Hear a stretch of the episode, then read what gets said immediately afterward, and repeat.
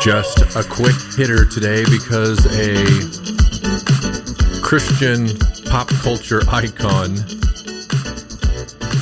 did what he did this date in history, 1859. Christian circles, uh, when talking about faith, love to tell the story of the great Charles Blondin. Charles Blondin was a French tightrope walker. His name wasn't Charles Blondin either, but that was his professional name that he went by. And he used to uh, travel the world and uh, kind of a one man circus and would, you know, set up uh, these amazing tightrope feats. And he came to uh, North America and headed directly to Niagara Falls and put a tightrope across uh, kind of where the Rainbow Bridge area is now and uh, would this tightrope across Niagara Falls and started performing these amazing feats. He would go across blindfolded. He went across in a burlap sack. He would sit down in the middle of the tightrope and cook breakfast. He would uh, bring a chair along with him and stand on the chair, balancing the chair on one leg on the tightrope, standing on there.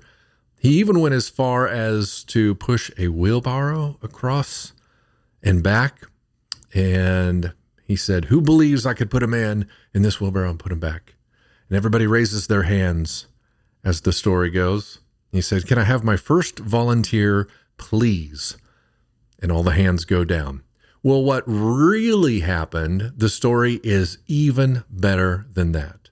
So, in our Christian circles, we uh, tell the story of Charles Blondin all the time in uh, as a kind of a, an example of what true faith is. True faith is not just a head knowledge that God saved you or can save you or that you are saved from your sin, that Christ died to pay for your sin. It's not just a head knowledge, but true saving faith. When Charles Blondin says, "Who believes? Who believes I could push a man across the tightrope in this wheelbarrow?" And everybody's hands go up. He says, "Can I have my first volunteer?" And all the hands go down. Well, true saving faith is getting in the wheelbarrow, letting Him push you across the great chasm. Because there is a great chasm that separates us from God. That great chasm is caused by our sin. Christ bridged that gap for us. Well, the reason I say the true story is even better than what we tell. Charles Blondin famously did carry a man across that tightrope across Niagara Falls, and not on a wheelbarrow, but on his back. The lucky volunteer was his manager. Yeah, you gotta love a tour manager. They'll do anything for the act. And boy, did they. Well, this guy must have really known and trusted Charles Blondin because he carried his manager on his back across the tightrope. That is an amazing faith, an amazing trust. So there you go. Charles Blondin, the person we always like to tell that story about uh, that and explaining what true saving faith is. That happened this date, uh, June 30th, I believe it is. Yeah, June 30th, 1859. So, uh, what is this uh, true saving faith? You know, when we talk about this, just very, very quickly here to wrap this up Ephesians chapter 2. And if you're not familiar with it, grab a Bible when you get a chance. Flip open, find the book of Ephesians. It's worth reading the entire thing. But uh, chapter 2 starts talking about grace, God's grace, that's unmerited favor, through faith. How do we receive grace? Through faith. There's nothing that you can do to receive God's faith. It's not sacraments, it's not good works, it's not penance, it's not giving. There's nothing you can do to earn or deserve God's grace. It is a gift freely given. And that's what Ephesians chapter 2 is talking about. Talking about how we were were dead in our transgressions and sins, but made alive by faith. Well, the climax here, which is a memory verse that most kids learn at a very young age, Ephesians 2 verses 8 through 10, and it says this For by grace you have been saved through faith. And this is not of yourselves, it is the gift of God, not of works, so that no one may boast. For we are his workmanship, created in Christ Jesus for good works, which God prepared beforehand so that we would walk in them. So, just very quickly, by grace, again, that's a gift, God's unearned, unmerited favor. By grace, we've been saved. What have we been saved from? Death and hell.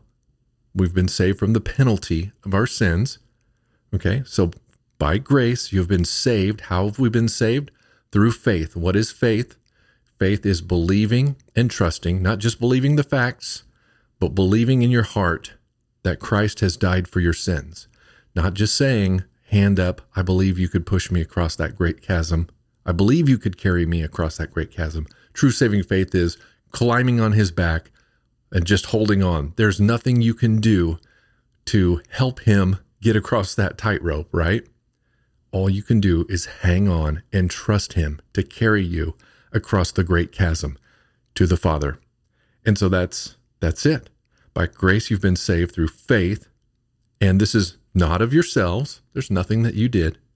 It is the gift of God. He did everything and he gives it to us freely as a gift. Not of works, verse 9 says, there's nothing that you do to earn or deserve this, so that no one may boast, because that's what we would do. If there was anything we contributed to it, we would boast about it. But this way, God gets all the glory for doing the work of saving us, because that's the point of all creation. God created all things for his glory, and even salvation is for his glory.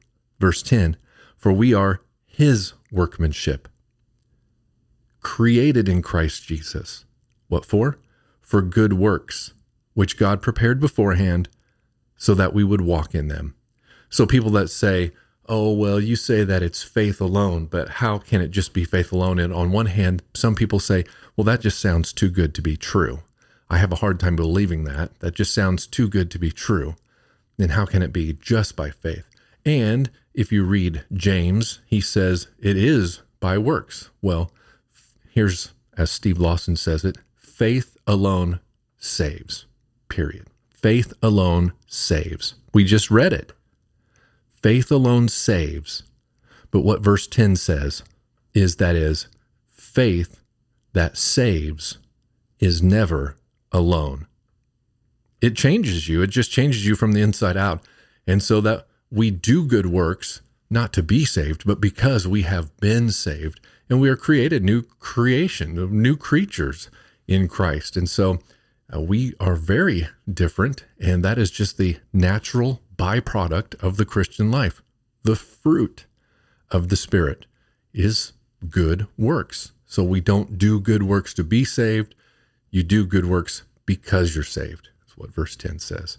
So faith alone saves, but the faith that saves is never alone. You will know them by their fruit, Jesus said. That is a quick hitter on Charles Blondin, the great Blondin. Even better story than the way we tell it. Somebody actually had to get on his back, had to trust him to carry him across the great chasm. Way to go, Blondin, you French tightrope walker.